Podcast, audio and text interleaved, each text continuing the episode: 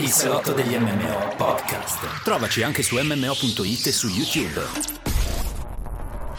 Buonasera amici di MMO.it e ben ritrovati nel salotto virtuale degli MMO puntata infrasettimanale, quindi venerdì anziché giovedì, ma lo sapete che è un po' variabile, rieccoci insieme come sempre al buon Plinius e a tutti voi ragazzi, benvenuti in chat, ciao Plinius. Uè, uè, buonasera Askzor e benvenuti cari massivi e massive o bentornati a una nuova puntata infrasettimanale del salotto virtuale degli MMO. Come stai caro Askzor? E come state cari utenti? Io devo dire bene, anche se questa settimana ho un po' faticato perché non ho più molto a cui giocare. Ah, hai faticato. Quando hai detto, quando hai detto questa settimana ho faticato, pensavo problemi a lavoro. Vabbè, Problemi no, per- vabbè, ma quello non lo porto certo in live, ma eh, Problemi limitatamente ai videogiochi eh, eh, c'è un periodo di nuovo di magra perché Ah. dopo aver fatto, eh, allora, Terra Invicta, figo, Scolpa- Vittoria, figo comunque. Già finito. No, no, no, Vittoria ci gioco ancora, però ovviamente, sai, è passata più di una settimana, quasi, eh, un botto di tempo è passato, ormai Una 15 settimana è giorni sono passati. Eh? Sì, sì, sì, uscirà il 25 ottobre, di più, quasi un me- tre settimane da vittoria. L'ho già esplorato bello in lungo e in largo, ho fatto una mega partita con l'Italia in single player, è stato molto divertente. Eh, Certo. e poi cos'altro c'era? Niente, basta. Quindi adesso sono un po' con le mani in mano perché ho esaurito quello che volevo giocare. Ah, beh, ci sarebbe Bannerlord, però come dicevo nello streaming, Bannerlord io l'ho già giocato un botto di tempo quando ero in early access, quindi adesso non è che ho tutta sta voglia di Ti è ripigliarlo passata la voglia. Ti è un po' passata la voglia. Sì, Eh. nel frattempo ehm, ne approfitto per salutare i nostri utenti che si stanno connettendo, grandi ragazzi, Galatimus, Gutras, Harald, Atrof, BD Silma, buonasera. Ehm, Gutras ti ho accettato, ho accettato l'amicizia su Steam, quindi ti ringrazio. E per il resto ragazzi, preparatevi. Ah, e buonasera anche Le- Lazy Bix, benvenuta. Stasera puntata, anche se è una puntata infrasettimanale, caro Askz, eh, abbiamo grosse novità che annunceremo più tardi, quindi mi raccomando, non, non mancate, anzi connettetevi, aspettiamo che ci sia un po' più di gente per annunciare una grossa novità ehm, che arriverà la prossima settimana. E per il resto, caro Askz, non sai cosa giocare, bisogna trovare qualcosa di nuovo, vedi? Io, a me, a me la roba da giocare non manca mai, anzi, c'è fin troppa roba, rimango sempre indietro tra... devo- adesso devo continuare, devo continuare il leveling su New World, come sai, non è mica finito. E poi, per una volta, no, mi, per- mi sta anche piacendo. Oh, e senti, meglio di, meglio di quello che ho giocato ieri, Wild Terra 2, No, mamma eh, mia, ho capito, cioè, mamma mia, che possiamo fatica. sempre scendere un po' di più, diciamo. Eh sì, non si finisce, poi io vero che non si finisce mai di scavare. Eh. Comunque, eh, no, no, Askzel non si sposa. Eh, Smentiamo queste voci che si rincorrono, che poi non si sa bene con chi. Oh, si sposa da solo, vabbè. Ehm, e insomma, l'importante è giocare. Cosa, cos'è che esce? La prossima settimana esce Warzone. Perfetto per te, direi, Askzel. Warzone 2, intendo. Ma no, allora posso dirti che non escludo di provarlo, poi vedremo. lo no? Però certamente non è il gioco per cui c'ho l'hype Eh, lo smodato, so, ok? lo Chiaro. so, lo so. No, io raga, io, raga, lo, lo gioco sicuramente, lo voglio anche streamare Warzone 2. Beh, comunque, il primo, giocatissimo, buon cioè, free to play. è uno dei migliori Battle Royale. Sì, mm, Quindi, cioè, no, sicuramente la prossima settimana lo provo e lo streamo anche. Sai cosa compie oggi, 11 novembre, a parte Skyrim? eh, scusami, no, infatti quello che è più interessante è la modalità simil Tarkov di cui parla Cesk, che so che è compresa nel free to play, quindi il free to play oltre al Battle Royale c'è anche della roba più interessante, perché fosse solo il Sì. Battle Royale non me ne fregherebbe nulla. Ah sì? Sei sicuro che è inclusa la modalità Ne Tarkov sono Live? abbastanza convinto, sì.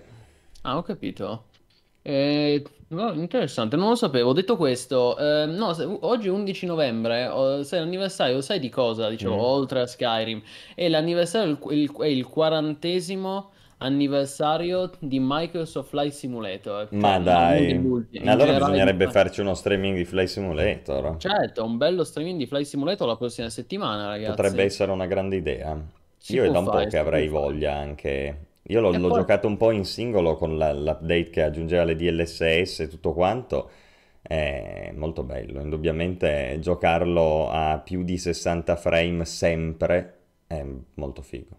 Sì, sì, i 40, i 40 anni del franchise, ragazzi, di Flight Simulator, prima che diventasse Microsoft Flight Simulator, comunque il franchise quello è. E assolutamente, prossima settimana avevo un bel po' di roba da portare, caro Askez. Ovviamente streama ciò che hai voglia, se hai voglia di portare Flight Simulator vai con Dio. Penso che porterò Flight Simulator. Ah, ha letto Gutra, eh, ci sta, scusa, hai letto la mia recensione su Steam di Wild Terra? Beh, io in generale ne ho fatte tante, Gutras, comunque. Sì, mi spiace, però gli ho lasciato una recensione su Steam a Wild Terra. Eh, insomma, che dovevo fare? Anche io ho lasciato qualche recensione qui e là nella mia vita su Steam. Certo, però tu più quelle positive. Io quelle in un certo stile, diciamo. Certo, sagaci, quelle sagaci. Sì, sì. Vabbè, Ah, il, ragazzi, il primo videogioco della storia uscì 50 anni fa oggi. Ah, ho capito. Quindi vedi, il quarantesimo anniversario di Flight Simulator e il cinquantesimo anniversario dei videogiochi. Cosa si intende BD Silma? Pong o, o un altro ancora più precursore? Eh, la traduzione in italiano è un problema, è un problema, Harald. No, poi alla fine, cioè, sarebbe più onesto dire, raga, il gioco non è tradotto in italiano, punto. E uno se ne fa una ragione, no? Invece questi giochi, questi MMO che dicono, che, che su Steam scrivono, sì sì, è presente la traduzione in italiano, e poi all'80% sono in inglese. Dici, beh, è mezzo scam. È un po' no, un... è in più che una... mezzo, Eh, è direi. una scammata, Una bro, ma una scammata, eh, scammata, una cioè ti dicono scammata. una roba falsa, è uno Eh scam. sì, sì, Sì. infatti mi dispiace. Poi io capisco tutto, capisco che è un prodotto indie, capisco che i fondi sono limitati, capisco che creare un nuovo MMORPG oggi è complicatissimo, capisco tutto, però diciamo che se dici una cosa e poi non c'è, stai comunque, non stai mantenendo una promessa. Ecco. Buonasera. Ah, ecco, Mortal Online è durato poco a Certain Death. Eh beh, è un prodotto, un gioco molto particolare, bisogna sapere molto bene a cosa si va incontro, essendo un MMORPG sandbox eh, hardcore col PvP full loot. È un gioco particolare e soprattutto particolare. capisco che uno che lo approccia da solo trova, trova difficile, No, da solo è da spararsi. Come fai? Appena esci di città ti gankano, Eh, cioè ha no, voglia. Welcome che... to Mortal. Poi sì, cioè, se uno ha veramente tanta voglia ed è preso veramente bene anche da solo, però da solo cosa fa? Trova la community con cui giocare, sì, però non giocherà entrare mai solo ed esclusivamente da solo, no? No, da solo è impossibile, devi entrare Quindi, almeno in una gilda, qualcosa, se no sei un pazzo. Ah, ecco, il 27 giugno del 1972, che non è proprio 50 anni fa, vabbè, con la fondazione di Atari da parte di Nolan Bushnell e Ted Dabney. Ah, ho capito, e vedi, storia dei videogiochi. Il buon BD Silma ci Oggi è giorno di di... anniversari, no? C'era anche l'anniversario dell'armistizio a Compiègne, fine della prima guerra mondiale, c'è un sacco di roba che succede oggi, di evidentemente. pillole di L'11 nove è uscito Skyrim 11 anni fa, vedi, oggi succede tutto Eh, oggi. Sì, sì, un po' di pillole di cultura. Calma, ragazzi, vedo che state già anticipando l'argomento del, l'argomento cardine del salotto di stasera, a cui però arriveremo più tardi per rispondere a piedina nucleare. Cioè, per carità, fate bene, eh, Se volete scrivete già adesso, ci mancherebbe. Lungi da me dire di non, Di eh, non di scrivere non, in chat. eh, di, esatto, di non commentare in chat. Cioè, no, però non vi preoccupate perché ci arriveremo nella seconda parte del salotto. Quindi se volete scrivete adesso, ma poi scrivete anche dopo quando quando inizia l'argomento vero e proprio. Quindi, quindi sì. Ecco, per chi si chiedesse come mai siamo partiti con questo Blue Protocol qui, è perché ci sono novità, vero caro Plinius? Sì, Vogliamo parlarne subito? Io direi sì, di sì, sì. assolutamente. È un argomento, non è un argomento infinito, ma prima Ringraziamo ringraziamo Death nostri... 84, è diventato postumano, grande Certain Death, grande fedelissimo, 10 mesi, numero 10 uno, mesi grande. addirittura, vero massivo postumano. Grazie mille di cuore, siete indette. Ne approfitto per ringraziare anche ehm, un ragazzo che si è abbonato oggi, prima che iniziasse lo streaming. Aspetta un attimo che devo recuperare. Ecco, Jeki95 si è abbonato 4 ore fa. Grandissimo, Grande. vero massivo postumano. Grazie mille di cuore anche a te, Jeki95 e Jekyll, anzi, su Jekyll95. A questo punto, ragazzi, ne approfitto per ricordarvi di iscrivervi al canale se ancora non l'avete fatto, di followarci qua su Twitch e soprattutto di abbonarvi per supportare il nostro lavoro e per sostenere il progetto editoriale di MMO.it, progetto del tutto indipendente, ma con, gra- con una grande novità che annunceremo più tardi, magari tra un argomento e l'altro, caro Askez, se sei d'accordo. Bene, bene. Allora, esatto, parliamo di, ehm, Blue Protocol. Diciamo che, ehm, finalmente, finalmente ci sono delle novità, sebbene non siano novità gigantesche, ma, ehm, eppure si eppure si muove. Prima cosa che che possiamo dire riguardo a Blue Protocol, dato che ormai molti di noi l'avevano dato per morto, ehm, e disperso, non se ne sentiva più parlare da mesi, in tanti temevano addirittura che lo sviluppo fosse stato interrotto o addirittura cancellato. Invece no, niente di tutto ciò. Sono intervenuti direttamente gli sviluppatori a rassicurare i fan e tutti coloro che attendono questo titolo, che io ricordo questo gioco può piacere o non piacere, ma è estremamente atteso nella community MMO perché stiamo parlando di un action RPG online in stile anime che sarà free to play e che alla fine, eh, ci tengo a precisare, non è un gacha, quindi non è paragonabile a Genshin Impact, Tower of Fantasy, è a tutti gli effetti un MMO action, eh, appunto stile anime. E, ehm, sviluppato da Project Blue Sky, che sono sviluppatori giapponesi, e pubblicato da Bandai Namco, che sono un publisher importante, ricordiamo Bandai Namco, ha pubblicato anche The Witcher, no? I Souls, insomma. Ehm, allora, cosa è successo? Che finalmente sono arrivate delle importanti novità. Eh, già la scorsa settimana gli sviluppatori avevano ribadito che lo sviluppo procedeva e che il prodotto si sta avvicinando al lancio ufficiale. Adesso la compagnia giapponese ha annunciato l'arrivo di alcuni network test in vista del lancio sul mercato orientale. Prima il gioco uscirà eh, ovviamente il gioco uscirà prima ehm, sul mercato orientale, quindi in Giappone e in Corea. Uh, maggiori dettagli verranno forniti la prossima settimana in una live che si terrà martedì 15 novembre. Uh, ovviamente la speranza è che in questo, in questo streaming che si terrà martedì um, giungano delle novità importanti sullo sviluppo, magari anche un annuncio ufficiale. Quello che possiamo dire um, è che allora, Già abbiamo, poi, di fatto noti- abbiamo due buone notizie riguardanti Blue Protocol. La prima, come ho detto, il fatto che è in arrivo un network test, quindi diciamo un beta te- una beta test eh, in vista del lancio in Giappone. La seconda buona notizia è che eh, in, in, Europa è, stato, è avvenuta la registrazione del marchio di Blue Protocol a livello europeo. Quindi ehm, di fatto sappiamo adesso ufficiale il, il marchio di Blue Protocol è stato registrato in Europa, segno che comunque c'è un interessamento da parte di sviluppatore e publisher. E inoltre Bandai Namco ha ingaggiato una compagnia tedesca specializzata in proprietà intellettuali per gestire tutti gli, as- tutti gli aspetti legali inerenti al gioco e al lancio del prodotto. Eh, a questo punto possiamo dire con una discreta certezza che Um, il gioco, dopo eh, essere pubblicato, dopo che verrà pubblicato in Giappone, eh, partendo da Taiwan, Hong Kong, Macao e in Corea, dopo verrà pubblicato anche in Occidente. Arriverà qui anche in Europa e, e negli Stati Uniti. Il che ovviamente è un'ottima notizia per noi giocatori europei e per tutti coloro che lo stanno aspettando. Eh, almeno per provarlo, ecco, per pro- poter provare una fase beta. A questo punto ovviamente eh, la domanda qual è? È la domanda che tutti ci poniamo e che vi ponete, ma quando lo vedremo? Quando uscirà Blue Protocol? Ovviamente al momento non c'è ancora una data, però secondo me, dato che io mi sono fatto un'idea, dato che gli sviluppatori hanno parlato di un network test in vista del lancio in Giappone, secondo me il lancio, eh, appunto la release in Giappone è imminente, è molto vicina, quindi se non è quest'anno, sicuramente nel 2023 uscirà in Giappone. E poi secondo me possiamo aspettarci che più o meno nel giro di un anno arriverà anche qui in, in Europa. Quindi secondo me dovessi fare una previsione direi che uscirà nel 2023 in Giappone, magari prima metà del 2023 e poi um, prima metà del 2024 più o meno io me lo aspetto qui anche qui in Occidente. È un titolo comunque molto interessante di cui noi abbiamo pubblicato un'anteprima scritta e video su mmo.it eh, con tutti in cui abbiamo diciamo raccolto tutte le informazioni che già sappiamo su questo gioco free to play.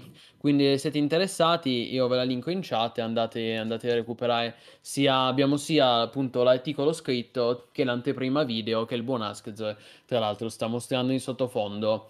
Quindi vediamo, aspettiamo, stiamo a vedere. Mm, poi mm, nessuno si aspetta un prodotto rivoluzionario o che, mm, come dire, rivedrà le basi, le fondamenta del genere MMO. Però è un gioco molto atteso, è un gioco che aspettiamo da tanto, titolo free to play che non ho dubbi avrà un enorme successo al lancio e, e insomma secondo me ci sta, ci, ci sta anche fornire un aggiornamento per i nostri utenti e per la community italiana che negli ultimi mesi è stata lasciata molto um, a secco, no, a secco di informazioni su questo gioco. Quindi speriamo bene. Se non altro, no, non, non posso neanche dire che se non altro è qualcosa di nuovo perché questo stile anime va per la maggiore ultimamente. Quindi quando era stato annunciato Blue Protocol avremmo potuto dire finalmente qualcosa di nuovo. Poi tra Genshin e tutti non è neanche più qualcosa di veramente nuovo questo stile grafico qui. Anche Need for Speed adesso lo fanno anime, quindi. Lo stile anime non è nuovo perché ormai tira, però è nuovo il fatto che non è un gacha. è vero a differenza degli altri. Sì, vero, mo- questo qua adesso poi bisogna vedere ovviamente i sistemi di gioco, perché da quello che si è visto nel trailer siamo un po' a livello di gameplay, io non so poi le feature dietro le quinte, ok? Però Black Desert, World Boss, un po' ognuno per sé, lo vedete anche in questa sì. videata che sta passando, molto tipico del gusto orientale. Io sai che non sono un grande fan di questa roba sì, qua. È così. Ma oddio, neanch'io sono uno che perde la testa, però sicuramente sono curioso di provarlo, anche perché ehm, per rispondere a chi, chiede- a chi mi chiedeva se è un vero MMO, è premesso che finché non lo giochiamo con mano nessuno può saperlo, però già soltanto da queste fasi di gameplay che si vedono in sottofondo, beh, hai visto, c'erano decine di giocatori, quindi a fare, que- a fa- a fare quel world boss, quindi eh, direi che è un MMO, poi sicuramente ci sarà, credo che ci sarà una qualche forma di stanziamento dei contenuti o di phasing dei contenuti. Detto questo, andrà, andrà provato con mano. Sì, ragazzi, già detto prima, assolutamente confermato il gioco free to play. Sì. Mi eh. piace che le, gli utenti si interroghino sui, sui server, ad esempio passero, no? Quelli sono i problemi moderni. Come lo sviluppi un gioco, un MMORPG? Qual è? Quello lì è fondamentale, eh? perché poi da- dalla scelta di come si estrinseca a livello server cambia tutto il gioco. Sì, Se no, tu più hai... che altro, più che altro Passero si chiede se sarà cross server o, cro- o cross play. Ah no, cross server, ok, perché se, se- se la domanda era sarà cross play, la risposta è no perché uscirà solo su PC. Se invece la domanda è se sarà cross server, non ne abbiamo la più pallida idea, ragazzi, cioè non, ma purtroppo al, al, momento sappiamo troppi pochi dettagli. È anche per questo che, che sono interessato che esca e che ci sia una versione beta, un network test, perché così almeno usciranno nuovi dettagli. Al momento, a livello tecnico, noi su questo gioco sappiamo pochissimo. Quindi, no, non, sono cose che non sappiamo. Eh, la cosa dei server però va ben al di là del lato tecnico, perché appunto come poi tu intendi la divisione o l'unione dei giocatori all'interno di server più o meno permeabili, chiamiamoli così, che si possono switchare, e meno quello diventa un MMORPG propriamente detto, perché il mondo virtuale perde di significato ovviamente se viene diluito all'interno di più server, per forza di cose non avrai mai una, un vero significato nei luoghi a livello delle interazioni dei player se permetti lo switch dei server continuo, no? Ma questo è evidente. E questi sono i nuovi sistemi di oggi. È divertente perché questo qua è un discorso che non facciamo certo adesso, però così come spunto di riflessione possiamo dire che se una volta lo standard, è, vi parlo degli anni 2000-2010, era il gioco alla WoW o alla Dark Age of Camelot con i server fino ai tempi di Ultima Online, per cui tu creavi il PG in un server ed eri lì. Adesso invece è, è, è, è più in auge questa volontà di avere molteplici server switchabili, no? istanze o, o cose di questo tipo. Il risultato è che si perde di mondo virtuale, si perde di community, dall'altra ne guadagni un casino in termini di giocatori, perché se poi tu vai a livellare in un server ed è vuoto, forse è meglio. Infatti ci sono ci sono anche molti, molti lati positivi, certo. molti aspetti positivi. Detto questo, caro Askez, prova a guardare se magari eh, a lavoro non ti hanno abbassato il volume del microfono, che ti sento basso. Mi senti basso? Magari è un problema mio, eh, magari è un problema mio. Però mm. voi ragazzi in chat, in caso dateci un feedback audio se i nostri volumi sono bilanciati, se sono più alto, sono più basso, eccetera. Nel frattempo, mentre il buon Askzo controlla, io ringrazio Siro83 che si è abbonato per 5 mesi, vero massivo postumano, grandissimo. Siro83, grazie mille di cuore. Grande, vero massivo Grande. postumano. Assolutamente. Si sente bene entrambi bilanciati, perfetto. Bene. Bene, Askz, che dire? Non vedi l'ora, eh, di Blue Protocol. Ma io non lo so, ragazzi miei, qua secondo me siamo sempre un po' nella direzione sbagliata. Del resto, Eh, tutte le volte che sì. parliamo dei giochi che in teoria vanno nella direzione giusta, qua, poi alla fine anche loro hanno una marea infinita di difetti e casini, quindi ripeto, il gioco perfetto non esiste, no? Questo è proprio un discorso che facciamo sempre e purtroppo penso si porrà per sempre. Quindi se vi mm, piace mi- questo stile qua, eh, stateci attenti perché questo magari può essere qualcosa di un po' nuovo nella misura in cui non è un gacha, è un morpg, poi vedremo fino a che punto un vero morpg. Però sì, Non si può neanche pretendere che ogni gioco di trovare il gioco che rispecchia esattamente i propri gusti, questo così, quello così, cioè secondo me non bisogna neanche essere eccessivamente perfezionisti, perché alla fine eh, quando noi pensiamo al passato, adesso non è per aprire quel discorso enorme di cui abbiamo già parlato nello scorso salotto, però se noi pensiamo al passato e diciamo ah quanto ci divertivamo una volta era, noi era- eh, alla fine ci facevamo andare bene le cose, cioè eravamo molto più di bocca buona, no? beh, c'erano anche meno alternative, quindi comunque eri Eh un sì, pochettino più costretto. eh sì, in quel senso, in quel senso. Sì, Comunque, poi sul gioco perfetto, chiaro, no? Eh, lo stesso Blue Protocol, almeno qualcosa di vagamente nuovo lo prova a fare, stile Regola. mega anime in un Morpg, è già diverso rispetto ai gacha alla Genshin Impact, quindi comunque è un passo, ok? Poi vedremo. vedremo, vedremo. Ovviamente poi non sarà questo gioco a risolvere la fame nel mondo né a risollevare il genere MMO da solo. Comunque è interessante fornire un aggiornamento per i nostri utenti. Poi, se non ci sono domande su Blue Protocol possiamo proseguire. Ho visto che c'è un'altra domanda di tipo tecnico. Dagon chiede se sarà open world o open map alla Lost Ark GV2. Allora, premessa, noi con certezza non, non lo sappiamo, ragazzi. Eh, Non, non- non abbiamo, finora non si è mai visto un gameplay veramente lungo, senza tagli. È difficile avere le idee chiare. Detto questo, secondo me è open world. Adesso io sto verificando, eh, se mi date un attimo, sto verificando se ci sono delle informazioni in tal senso. E comunque sappiamo che è sviluppato con la Real Engine 4. Poi magari fanno anche la transizione alla Real Engine 5, ecco, però per adesso questo è. Ehm, È un meme questa transizione alla Real Engine 5, tutti. sì, un po' sì, eh, Tutti. perché è il motore del futuro, come, come anche tu sai. No, ma è proprio il fatto di fare un gioco in Unreal Engine 4, ma dire ragazzi, adesso lo convertiamo alla Real Engine 5. È sempre una, una roba da poco, no? In realtà è tutt'altro che una roba da poco. No, sì, non è proprio così, nel senso che in realtà molte, perché molti di questi giochi lo sviluppo è iniziato, Eh, lo esatto. sviluppo è iniziato che sta utilizzando la Real Engine 4, ma in realtà ti dico, eh, passare dalla Real Engine 3 al 4 è un cazzo di casino e poi praticamente bisogna rifare da capo il Esatto, gioco. sì. Invece passare dal 4 al 5 è molto più easy e è molto più fluido perché gli sviluppatori di Epic Games lo hanno pensato per rendere facile e indolore la transizione. Quindi in realtà è un upgrade molto, molto easy. Beh, comunque è fattibile, è tranquillamente Fattibile, è fattibile. fattibile. Sì. È fattibile. Poi facile non c'è Sì, niente, esatto, però- non è che clicchi convert e passa il gioco in Unreal Engine 5, no? Sì, chiaro. Comunque, allora, eh, intanto ringraziamo chi è Shivak, eh, che si è Shivak, abbonato certamente, quarto mese, quattro iscritto mesi. nuovamente, vero massivo postumano, grazie mille Vero, Shivak, massivo, fantastico. postumano, grazie mille di cuore, Shivak, grandissimo.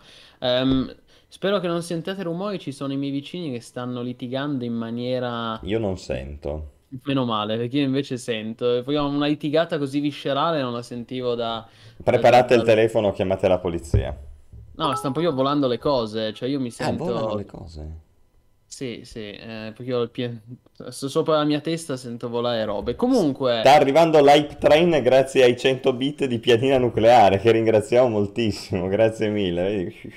Grandissimo, pianina nucleare, grazie mille di cuore, siamo già al 69% del primo livello, ma nello scorso salotto avevamo raggiunto il livello 4 dell'Hype Train, mia. ragazzi. Anche lì sempre grazie a Piede Nucleare che aveva sparato, certo. È un grande piedina nucleare. Detto questo, ragazzi, dai, perché effettivamente non siamo ancora tornati, dobbiamo ancora tornare a 100 massivi postumani e insomma, per tanti contenuti e tanti nuovi streaming, novità. Ehm, detto questo, ho cercato su Google, eh, c'è un articolo di DualShockers, sito abbastanza noto, che conferma ehm, Blue Protocol is an open world RPG. Quindi, almeno da questo punto di vista, dovrebbe essere un a tutti gli effetti un gioco, un action, un gioco di ruolo d'azione open world. Diffidate sempre dalle definizioni di open world che provengono, Ovvio, però sì, ovvio. Però dovrebbe. diffidate Dovrebbe. sempre dalle definizioni di open Ma sì, world. vabbè, comunque, anche se fosse un open world alla Skyrim, è comunque meglio piuttosto di un gioco tutto istanziato, quindi Tipo un Lost Ark, vabbè, certo, ho capito, chiaro, chiaro. Tipo un Guild Wars 1, per intenderci.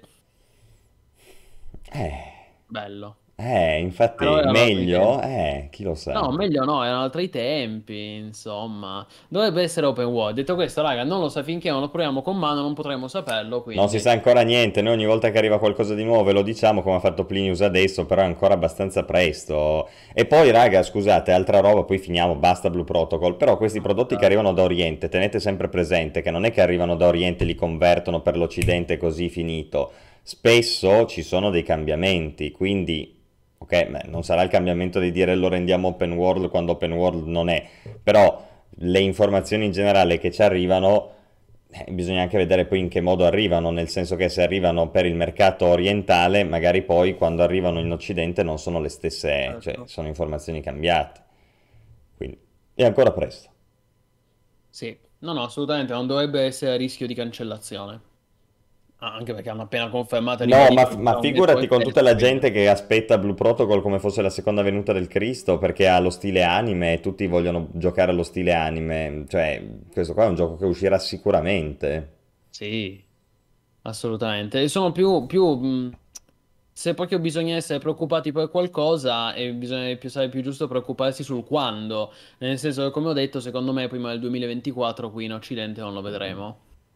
Eh, però, vabbè, insomma, aspettiamo. Tanto il prossimo anno è già coperto da Diablo 4. Eh, infatti, bravo, se è come deve essere, sì. Speriamo. Allora, novità su Palia. Ehm, non credo. Posso fare un check veloce su Twitter. Comunque, so che avevano fatto un alfa nelle scorse, nelle scorse settimane. Si era tenuto mh, tipo l'alfa 2. Non, non mi ricordo. Per il resto, sì, ecco, a settembre. In realtà, ecco, un paio di mesi fa si è tenuta l'alfa 2. Per il resto no, ragazzi, cioè anche qui ne sentiremo riparlare nel 2023. Secondo me comunque nel 2000 nel prossimo anno una beta la vediamo. Sì, sì. Mm. Questo Sì, quello che dice Dago, io spero sempre di vedere qualcosa di nuovo a livello di netcode, sembra un aspetto che non evolve più da anni. Allora, Sì. secondo me non è una questione che è un aspetto che non evolve più da anni, è un aspetto che si è evoluto, però di conseguenza si è evoluto anche tutto il resto e quindi non riesci a vedere quella miglioria che avresti potuto vedere. In altre parole, se tu giocassi oggi a un gioco come Ultima Online sulle connessioni moderne, noteresti bene la differenza, no? Potresti giocare con centinaia di migliaia di giocatori probabilmente contemporaneamente connessi. Perché? Perché un isometrico ci muovi a celle, è facile, no, da calcolare. È facile da mandare il pacchetto e ricevere il pacchetto, è un movimento in celle. Quando inizi a fare i giochi come li fanno oggi con le graficone, mille spell, gli effetti, tutto che deve essere sincato, eh, allora lì diventa molto più complicato. Però, cioè, sincronizzare, no? Quindi è vero che aumentano le connessioni, però aumenta anche il requisito minimo delle stesse connessioni e non c'è un incremento lineare, migliora di più la grafica e il requisito piuttosto che la velocità di connessione. Poi, altra roba da considerare, un MMO deve essere giocato da quante più persone possibili e quindi devi scendere a dei compromessi, no? Ovviamente non puoi fare l'MMO mega fluido che però lo giocano solo quelli che hanno 10 megabyte in upload perché devono mandare miliardi di informazioni e riceverne altrettante. Quindi Ah sì, sì, io devo dire, non ho molto da dire, mi sembra evidente però che ci sono stati dei palesi passi avanti a livello di netcode, raga, basta pensare a quelle che erano le nostre connessioni 10-15 anni fa e, e quali sono le nostre connessioni oggi, ecco. I passi avanti ci sono stati, ma proprio esponenziali. Poi Sì, ovviamente sì. dipende sempre da cosa si aspetta uno, da cosa uno si aspetta. Il discorso ha senso nella misura che ho detto. Ma Certo, basta Blue Protocol, basta basta. MMO, parliamo invece Ringra- di cose nostalgiche. E ringraziamo prima Marco Ramius83 che anche lui si è abbonato per tre mesi, vero, Bravo, massivo, postumano. grande, Grazie mille di cuore, Marco Ramius, grande. grandissimo. Esatto, a Ultima Online giocavamo col 56, con la 56k, anche detto 56k. La 56K, ma certo. Eh, ne è passata di... Eh, ne è passata di acqua, di acqua sotto i ponti. Ma prima di passare all'argomento cardine del salotto di Ah stasera, sì, Astrid, eh, c'è un importante annuncio da fare. Allora, cari massivi e massive, sono lieto di annunciare uno, uno streaming esclusivo che si terrà la prossima settimana qui su MMO.it. Prima che annunci, ringraziamo anche Mandrake the Mage che si è abbonato per 10 mesi, grandissimo, vero, massivo, postumano, grazie mille di cuore Mandrake. Allora, di cosa si tratta? Ebbene, ehm, voi sapete che già nelle, sc- nelle scorse, in, in queste settimane, in questi mesi, qui su MMO.it abbiamo parlato molto del Signore degli Anelli, eh, un po' a causa della, della- della nuova serie di Amazon che è uscita, Rings of Power, ma poi abbiamo continuato i discorsi anche a prescindere dalla serie. Ebbene, con grande, ho il grande piacere di annunciare che la prossima settimana, martedì sera, quindi martedì 15, eh, avremo ospite qui sul canale Twitch Paolo Nardi, il più, il più grande tolkieniano italiano, almeno quello che io personalmente considero il, eh, il più grande divulgatore di Tolkien che abbiamo in Italia, probabilmente. E se seguite, se siete appassionati di Tolkien, probabilmente lo conoscerete già, ha un canale YouTube con oltre 17.000 iscritti, un, eh, un luminare di Tolkien, un, un intellettuale di altissima levatura, ehm, che appunto sarà ospite martedì sera insieme a me. eh, faremo una live dedicata appunto, non dedicata solo a parlare di Rings of Power perché sarebbe uno spreco invitare un luminare come Paolo Nardi solo per parlare di Rings of Power. Diciamo che il discorso, la discussione partirà da lì ma poi lasceremo con grande pie- lasceremo stare con grande piacere gli Eli e il potere per parlare proprio dell'opera di Tolkien, dei suoi, dei suoi messaggi, della sua filosofia, eh, e poi perché no, parleremo anche di cinema, serie TV, videogiochi, perché comunque il buon Paolo è anche un, ehm, un videogiocatore accanito e quindi parleremo, insomma, avremo tante cose di cui parlare, sicuramente gli spunti di riflessione non mancheranno perché con un ospite così potresti andare avanti a parlare per tutta la notte. Quindi ragazzi, mi raccomando, prossima settimana, martedì sera, sarà più o meno come il salotto, dalle 21.30. E, e quindi mi raccomando, ehm, partecipate numerosi. Ecco, infatti, Buonasques giustamente ha mostrato il canale. Se volete seguirlo su YouTube, Ehm, non mancate, che dire, perché ci sarà tanto di cui parlare. Quindi sì, è un bel colpo, assolutamente. Ringrazio ovviamente il buon Paolo che ha accettato di venire, persona gentilissima e molto cortese e disponibile. Quindi niente, che dire, tanta roba, tanta roba.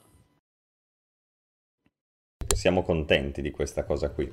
Non so perché Eh, vedi? continuino a pensare che io mi devo sposare. Ormai è Sim è molto è un contento. È un meme, è un meme. Come questo gioco piacerà ad Askezo, c'è il Toto Askezo e c'è l'Askezo che si sposa. Ecco, piacciono, piacciono questi meme. Siamo Esatto, ancora molto lontani dall'idea di sposarci, purtroppo. Poi manca anche la materia prima, diciamo così. Quindi uno Esatto. oggi va bene che ci sono tante cose, ma è difficile sposarsi da solo. Eh, sì, sì. Non so se si può. Vuoi tu Askzor prendere Askzor? Sì, ne risponderei io tutta la vita. l'hype train è stato un successo, caro Askezo. eh. Ah, Grandi ragazzi, grandissimi. Ehm, esatto, martedì, tra l'altro, manca a farlo apposta, esce la nuova mini espansione di Lord of the Rings Online, Before the Shadows. E parlere, sicuramente parleremo anche di Lotro, insomma, il discorso capiterà.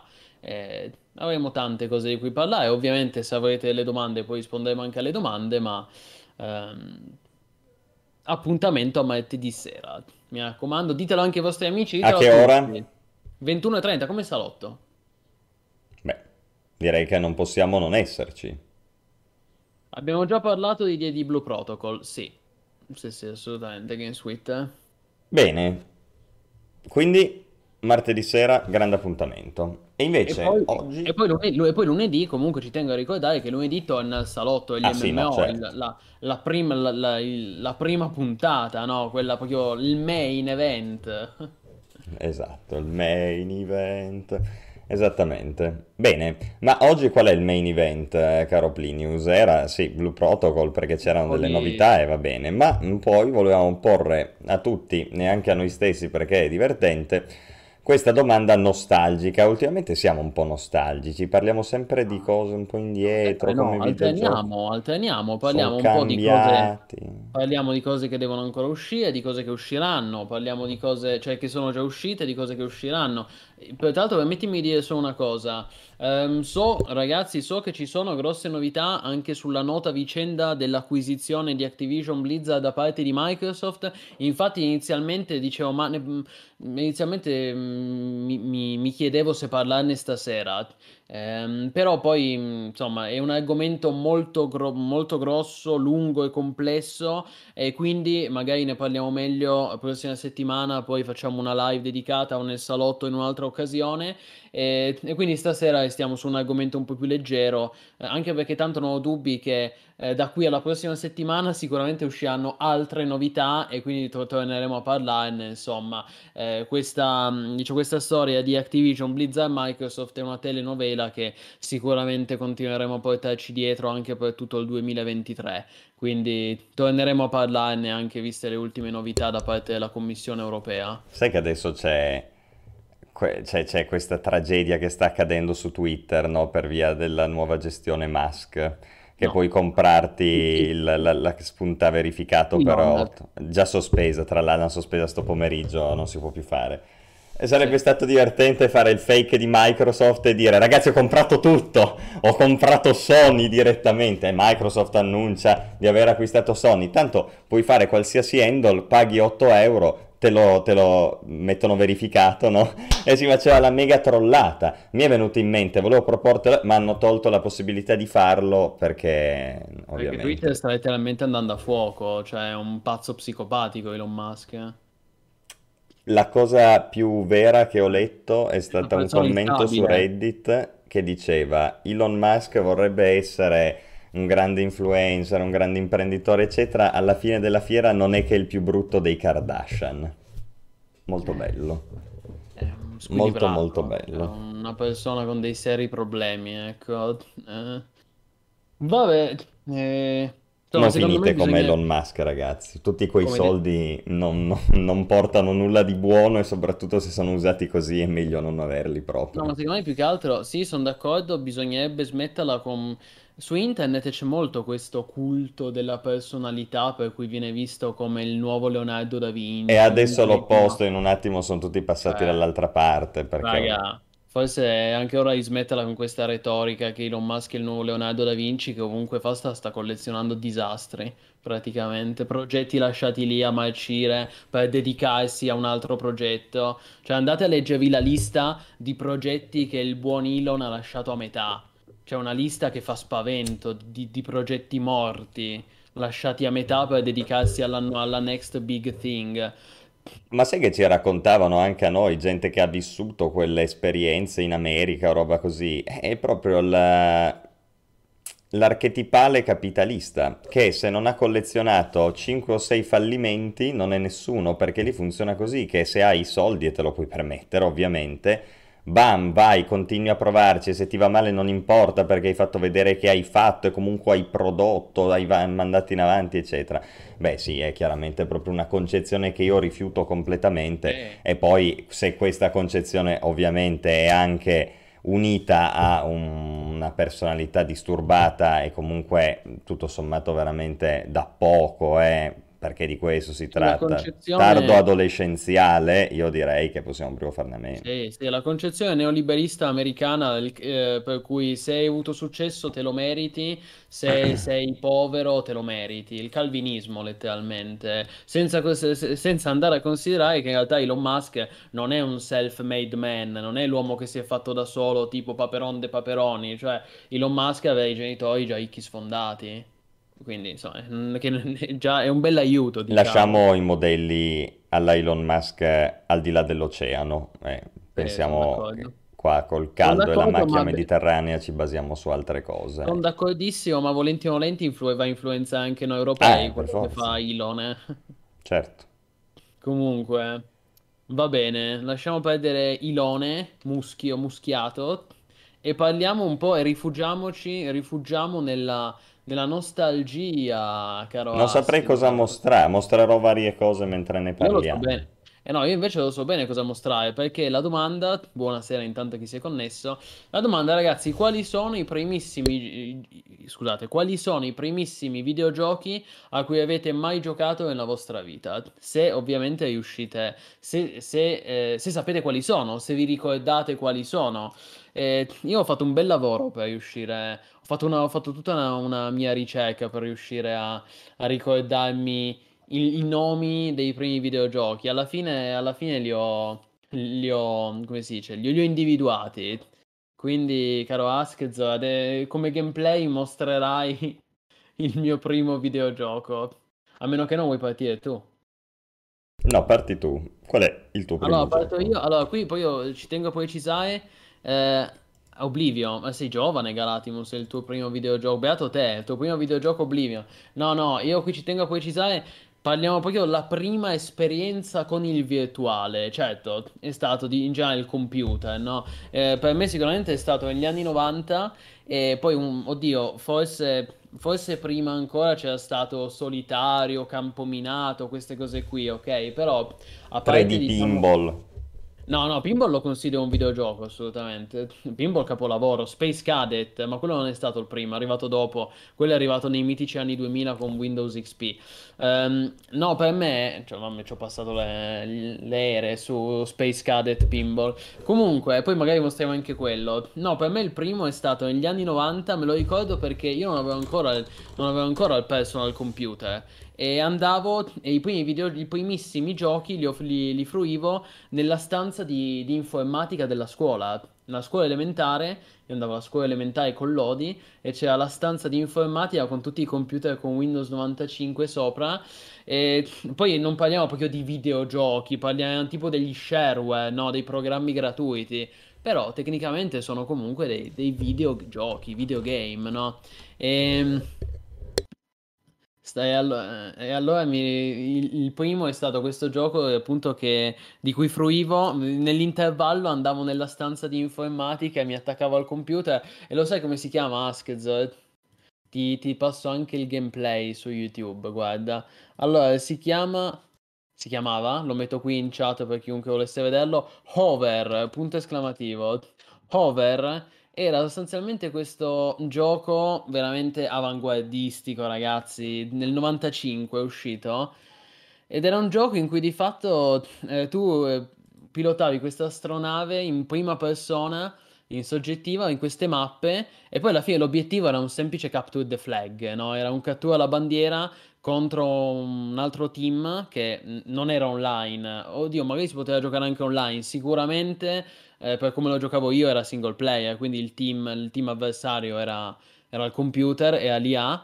E la cosa incredibile è che io di questo gioco non, di questo gioco non ho mai saputo che, che, effetti sonori avesse, perché a quei tempi non c'era, non c'era neanche le casse audio, no? io lo giocavo muto, eh, oddio, non che mi perdessi chissà cosa, perché alla fine il gioco è autoesplicativo. E tra l'altro mi ricordo che ero talmente piccolo e talmente stupido che non capivo quale fosse l'obiettivo, per cui giravo per la mappa come un idiota, quando in realtà cioè, è la cosa più semplice del mondo, devi letteralmente catturare le bandiere, cazzo, no? Cioè non è che dice una roba complessa, no, è un banalissimo capture the flag, però quando, cioè, il punto è quando tocchi il, il tuo primo videogioco nella vita, anche le cose che oggi diamo per banali e per scontate non lo sono da bambino. Beh, questo è evidente, non hai nessun riferimento precedente, quindi cosa fai? Come fai a capire? È difficile, devi avere qualcuno Ah. che te lo spiega. Esatto, Asked, è quella che si chiama la grammatica dei videogiochi, Sì. cioè ti manca, ti manca proprio la grammatica, cioè ti mancano le regole fondamentali. Ad esempio questo me lo ricordo anche quando poi anni dopo eh, giocai a, a Tomb Raider, il primo Tomb Raider su PC, e mi ricordo perfettamente che io morii subito al primo mob. Il primo mob di Tomb I Raider lupi di è... Tomb Raider. No, per no, i lupi il- ehm, è una cutscene. C'è Lara Croft che fa fuori i lupi, ma una cutscene. Il primissimo mob del videogioco che tu devi effettivamente combattere in modo interattivo è uno stuolo, uno stormo di pipistrelli. Sai, il tipico mob scarso, no? E io l'ho morto, morto subito. È arrivato questo stormo di pipistrelli perché non, non capivo proprio la grammatica del gioco, cioè cosa dovevo fare, come dovevo muovermi, come sparare. Ed ero andato to- totalmente nel panico, nel pallone, mi mi ero spaventato. Era un bambino, ovviamente. Comunque, sì, sei il pipistrello, il primissimo mob. de- No, l'orso viene molto dopo, l'orso ti massacra in confronto. Molto più... Cioè, l'orso è un boss in confronto ai pipistrelli del Medda. Eh, che te ne pare di questo gioco, Ask? Guardandolo, è molto... È molto naif, no? È molto... Eh sì, poi è questa interfaccia della, mh, dell'astronave che vedi da dentro, un po' mi ricorda Descent, eh, che qualcuno Eh, sicuramente si Descent. ricorderà, è uscito Certo. dopo ovviamente, Descent, ed era già, cos'era, anni 90, 94 addirittura, quindi è più recente di quanto pensassi, ecco, vedete che prima. C'è una somiglianza comunque. Eh. Descent era incredibile perché ha una grafica pazzesca e soprattutto permetteva il movimento 360 gradi, cosa che non si era mai vista prima, perché se pensi ai vari Doom, Duke Nukem, ehm, Wolfenstein 3D, eccetera, di fatto tu non potevi muoverti lungo l'asse Y, eh, non potevi alzare o, ridu- o- o abbassare la visuale.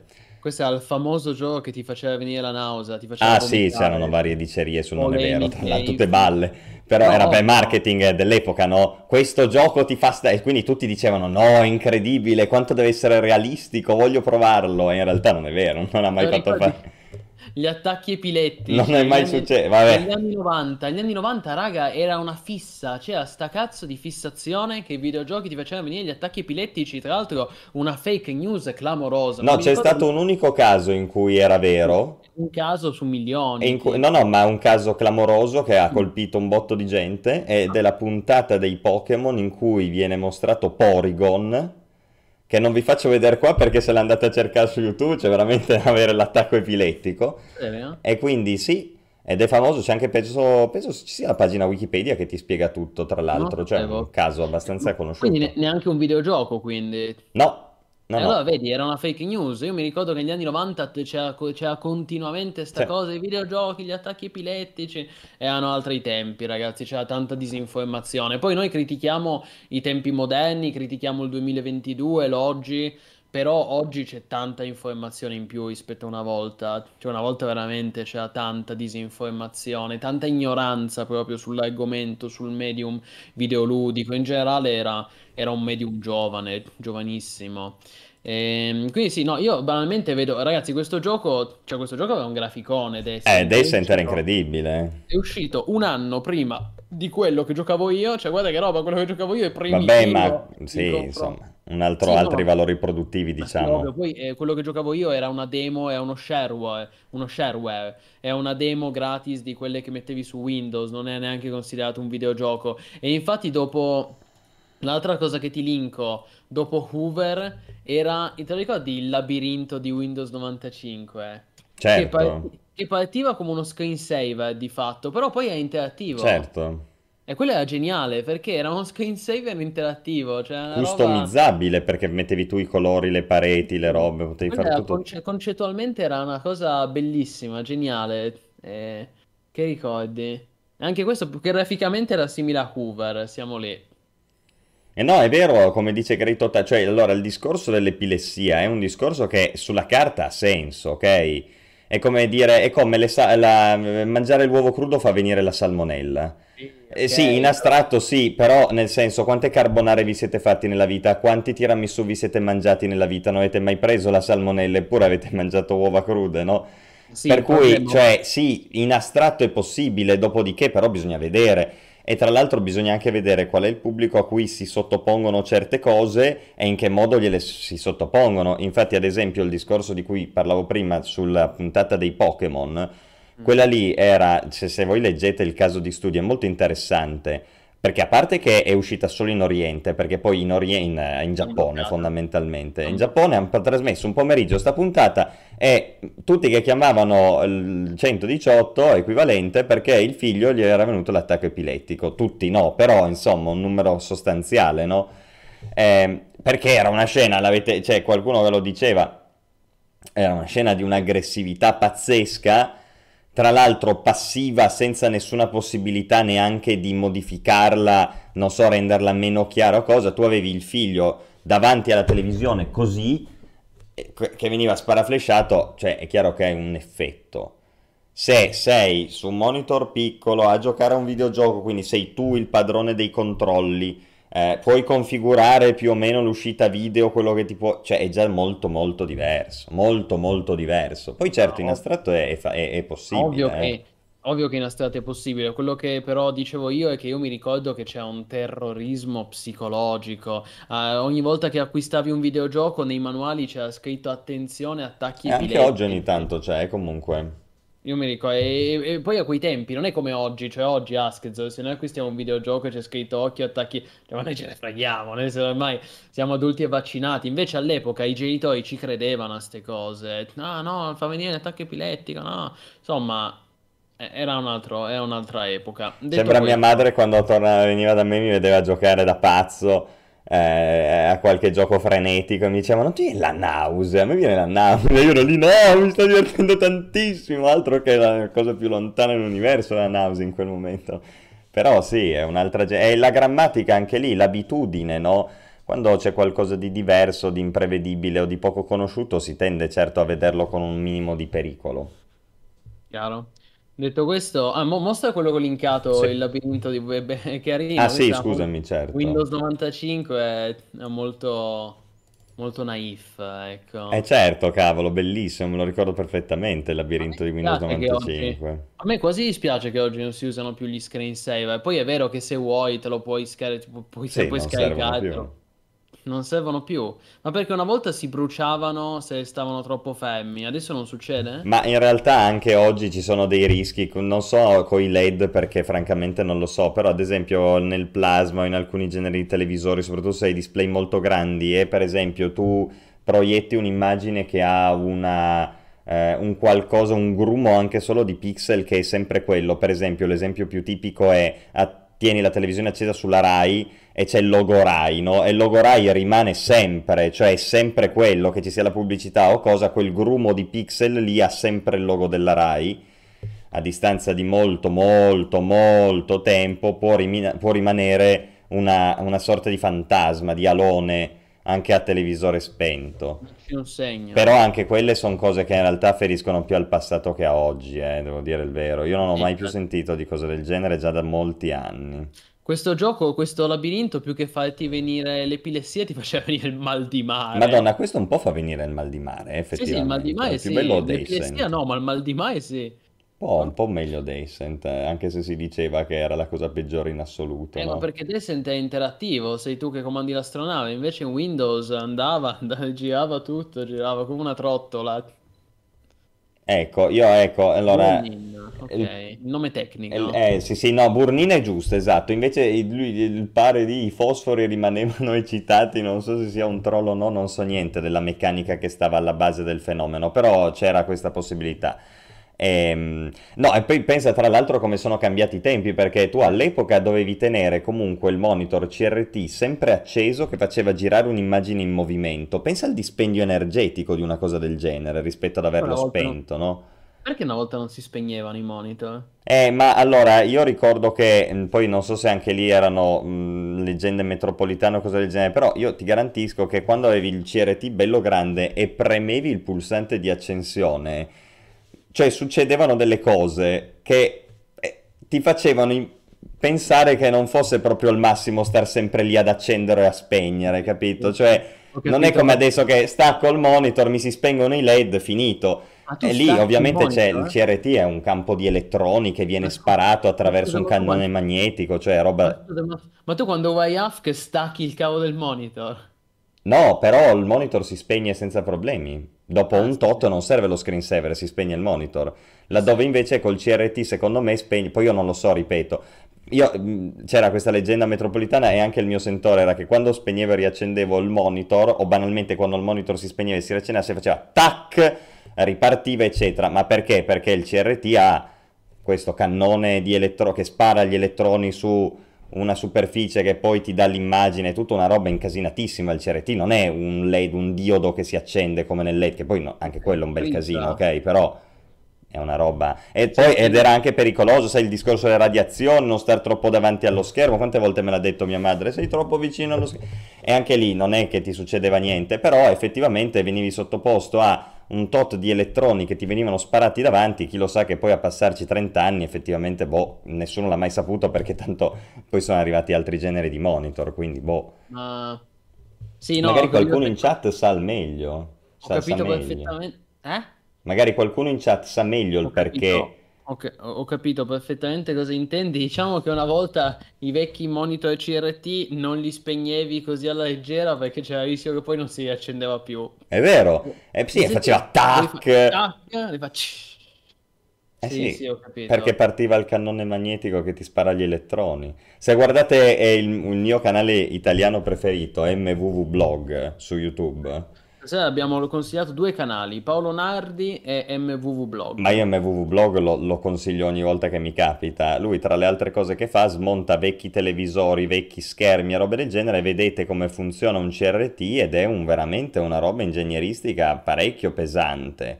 Sì, Proprio visivamente capisci la complessità dell'oggetto. Sì, infatti Eh. hanno spessi così, tipo, Eh cioè, sì, e sono anche pericolosi perché come- diventano poi come fossero dei, grandi- dei grandissimi condensatori per cui tengono la carica. Se tu tocchi l'armatura rischi anche di rimanere, di, di prenderti la scossa. Cioè erano oggetti, era- erano primordiali. io li toccavo, cioè, No, vabbè, devi smontarlo dietro e toccare. Ah. No, no, no, no. L'involucro Ok. ovviamente è isolato. c'erano, Plastica. 10 c'erano 10.000 volt dentro, dice il pai di TV. Sai che botte, mamma mia. La, la tecnologia dei CRT, ragazzi, eh, io, allora io, questo è anche divertente, eh, la scossa più grande che mi sono preso era sta- è stata con un cavo seriale, con una porta serialata. E lì mi sono preso una scossa veramente che me la ricordo ancora oggi. Cavo Invece serialata, ma di cosa? è un hard disk esterno che si collegava tramite serialata, si vede che era rimasta l'elettricità lì da qualche parte, comunque ho toccato con le mani la presa e mi sono preso una scossa che proprio mi ha... Sei rimasto, ti è rimasto attaccato? No, non sono rimasto attaccato, ti fa, cioè, più- eh, non è neanche che fa male, però è una cosa che non ti aspetti e quindi rimani proprio scioccato, letteralmente, no? Chiaro, chiaro. È come il nervo scoperto del gomito. Eh, tipo, tipo. Però, tipo 100 volte più forte. Eh, quindi sempre una paranoia spegnere il CRT. Vedete che c'era questa cosa del CRT. E circa chi è che lo diceva, che mi è piaciuto, Serit. In difesa del CRT il tempo di risposta era bassissimo, la resa dei colori era assurda. Ragazzi, No, ma eh, visivamente la qualità del CRT, cioè, ma forse ancora oggi non ci siamo, eh? È come la, la fotografia analogica e quella digitale. Eh, le prime fotocamere digitali non avevano un decimo della qualità della, della Sì, fotografia però- vera però analogica. Oggi, però oggi la fotografia digitale ormai è superato, cioè. Però, ad esempio, se tu guardi, se tu prendi una pellicola di Metropolis di Fritz Lang 1926, la puoi restaurare in 8K perché tanto è un'immagine impressa su, un- una, su una pellicola. Certo. E vuoi restaurare il film fatto nel 1990, eh, eh, Truman Show? Eh, Truman Show non ce l'avrai mai in 4K perché l'hanno Mm. girato con le robe dell'epoca. Beh, ma fidati che hanno rimasterizzato anche quello. Puoi rimasterizzarlo perché oggi puoi fare qualsiasi cosa, com- però è algoritmi. tradire, è come colorare le, le- le foto della seconda guerra mondiale. È una Ah, sono finzione. algoritmi. Sono algoritmi ormai. Sì, sì, o, o c'è anche l'uomo che disegna e fa lui manualmente, però non è esattamente l'originale, capito? Ehm, io mi ricordo in particolare sul discorso CRT che avevo, eh, giocavo a Fable e mi ricordo che all'epoca di Fable avevo appena preso, c'era qualcosa che, non so se avevo un piccolo LCD, poteva essere, però è strano perché è indietro, tipo parlo del 2004, però mi ricordo che Fable ero proprio riuscito a vedere la differenza di frame tra un LCD e un CRT. L'LCD 60 Hz, no? E invece il, il CRT 85, 75, 85, anche 120 alcuni andavano. Il mio era 85, 1920 x 9, 1280 x 960, classica Vedevi la risoluzione. differen- Eh? Vedevi la differenza? Incredibile. Incredibile, laddove il gioco era fluido, cioè so- vedevi che potevi avere più di 60 frame. Ed era proprio incredibile la resa grafica che ti dava il CRT rispetto ai primordiali LCD. Se tu li vedevi uno di fianco all'altro, CRT era infinitamente superiore. Primo, il frame rate. Secondo, i neri. Ne- I neri nel CRT sono spenti. Da- neanche ho- solo gli schermi più moderni hanno veramente uno spegnimento oggi del LED, per cui il nero è nero, ma spesso il nero è un grigio molto scuro. CRT il nero è nero. Quindi, cioè, c'è tanta roba che, che il CRT faceva molto bene, eh. Ma infatti noi, ci tengo a precisarlo, quando prima parlavamo dei CRT che hanno que- avevano que- queste robe assurde, non ne parlavamo in negativo, anzi per l'epoca era una tecnologia avanguardistica, anche il modo in cui erano fabbricati e aveva una profondità di colore incredibile. Quindi sì, ehm, per l'epoca tantissima roba. Eh, mi fa piacere, dicono che stanno tornando di moda. Beh, bene, mi fa piacere, dai. Sì, oddio, bisogna, non lo so, io se mi prenderei un CRT grossi così pesano 8 quintali, cioè sono delle robe devastanti. Poi sono lo schermo. pericolosi, sono oggetti pericolosi comunque. E beh, C'è il diciamo che io vuoto dentro, può implodere, cioè è un oggetto pericoloso il CRT. Io sono appena per collezionismo ci sta, certo. Io eh, sono appena passato al futuro, dato che questa settimana mi sono preso questo nuovo monitor 2K 27 pollici, 140, 160 Hz. eh, però veramente per 20 anni io sono stato sempre abituato, io ho sempre avuto monitor 60 Hz, quindi 60 fps al massimo. Eh sì, pensa che roba, perché all'epoca quando arrivavano i primi LCD eh, nessuno andava a 60 fps. Era, era praticamente impossibile avere dei giochi che andassero così fluidi. E quindi tu non ti accorgevi molto della differenza perché non raggiungevi comunque i 60 frame e quindi cambiavi un CRT con un LCD, è vero, c'è la qualità dell'immagine e tutto, ma il frame rate non ti interessava neanche. Eh, non pativi il fatto che scendendo da 85 Hz a 60 avevi 25 frame di meno di massima, perché tanto non arrivavi neanche a 60. E quindi Chiaro, chiaro. Ma senti, caro Askzo, e tu invece quali sono stati i tuoi primi videogiochi o la tua prima esperienza nel virtuale? Io ti ho detto le mie e poi c'ho anche una chicca alla fine in realtà, però. per me è molto difficile dire qual è stato il primo gioco in assoluto perché io già i primi ricordi che ho sono ricordi in cui videogioco. Noi a casa avevamo un'Amiga Hai dato un'amica? E io ho giocato tanto per i primissimi anni della mia vita sull'Amiga, in particolare io lo dico sempre, per me forse il primo gioco è Defender of the Crown, Ragazzi, il buon Askzo ha giocato, ha giocato troppo. Non si ricorda neanche qual è stato il che è primo. questa roba qua che io ricordo con grandissimo piacere ed era un gioco eh, ti- tipo strategico, diciamo, su Amiga, anche su Commodore 64 se non vado errato, Ehm, in cui prendevi una fazione tra, tra quattro fazioni dell'Inghilterra e andavi, c'era eh, Robin Hood tra l'altro, c'era un po' di cose divertenti e avevi questa mappa e andavi in giro a conquistare i territori, tipo Total War. E facevi- c'era un embrionale sistema di battaglie assedi, le battaglie erano se, mm, autorisolte, gli assedi invece c'era una piccola scenetta in cui dovevi sparare con la catapulta, vediamo se ritrovo. C'erano i tornei, facevi il jousting medievale, no? La, la giostra. Per l'epoca c'era era pazzesco, incredibile, c'era una grafica pazzesca per l'epoca. All'epoca era pazzesco. Cioè, cos'è 84? Quando è uscito? Ah, bella domanda. Anni 80 comunque. Sì, anni, metà, metà anni 80, questa Sì. roba qui. Poi dipende molto da quale versione, perché a seconda della versione uno è uscito nell'84, uno nell'86, però sì. Ed era molto bello, poi facevi i Ah, duelli, andavi a prendere le principesse nel castello, facevi gli assalti, c'era questo sistema embrionale di combattimento con, eh, con la- lo stocco, diciamo, no? Il Rapier. Il rapier, esatto. Rapier. Guardate che bella sta scena con le ombre di lui che arriva e sale. Io questa roba da piccolo mi faceva impazzire l'ombra lunga di lui sul muro, era incredibilmente scenografico. Avrò avuto 3 o 4 anni, sono tra i Quando miei tu primi parli, ricordi. Quando tu parli di- della drammaticità della scena, eh, viene tutto da qui, intendi quello? E penso che questo abbia avuto un grande, un grande, come dire, una grande influenza. Però guarda cosa riuscivi a fare con un grumo di pixel se avevi un'indole artistica di livello. È innegabile, eh, che sia Non bella ho questa idea. immagine. È veramente No, veramente. innegabile. Ancora oggi si può mantenere in termini di pixel art comunque. Sì, no, no, la pixel art è poi tornata di moda. Oggi escono tanti giochi indie che hanno una grafica non troppo diversa da questa, eh. Quindi, quindi sì, Mm. grande. Poi, poi c'era, vabbè, mh, Wolfenstein 3D, mio padre ci giocava un botto, Wolfenstein 3D ci giocavamo un Mm. casino, eh, Doom, Doom, Doom 2 soprattutto, quello, probabilmente è quello che mi ha accompagnato fino al 2000, dal, dal 94 in avanti, 95, Doom c'è sempre stato.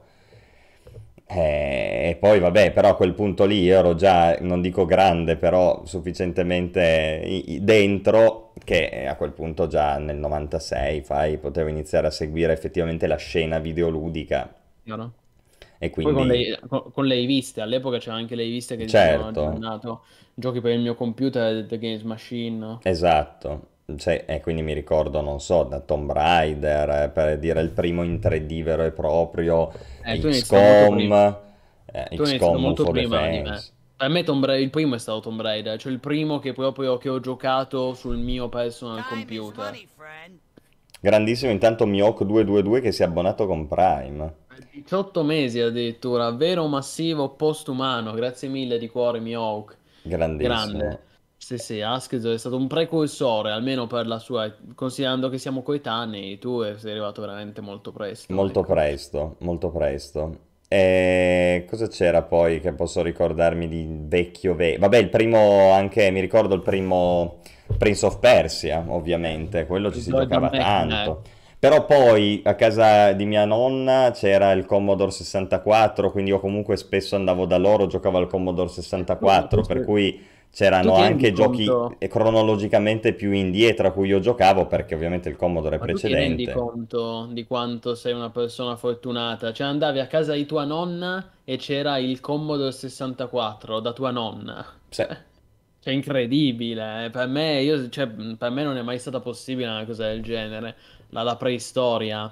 No, ma considerate, ragazzi, che, che noi siamo, siamo troppo giovani per... mm, mm, Cioè, il buon Asked certe cose le ha recuperate. Io ho iniziato a giocare di fatto agli anni 2000, da- fino agli anni 90 e inizio anni 2000. Quindi, ad esempio, per rispondere a Gutras, purtroppo no, non me le ricordo. Io le cassette del C64. Poi c'era Io ho Interstate dopo. 86, mi pare, che era un altro Sì, gioco di o macchine. 77, no, 76. 76, ecco, Come, come. Interstate. Vediamo Come se. Fallout. Eh sì, certo che era lui. Quindi Esatto. sorprese per DOS, certo, quello di Jordan McNair. Mettilo, scusa, è capolavoro.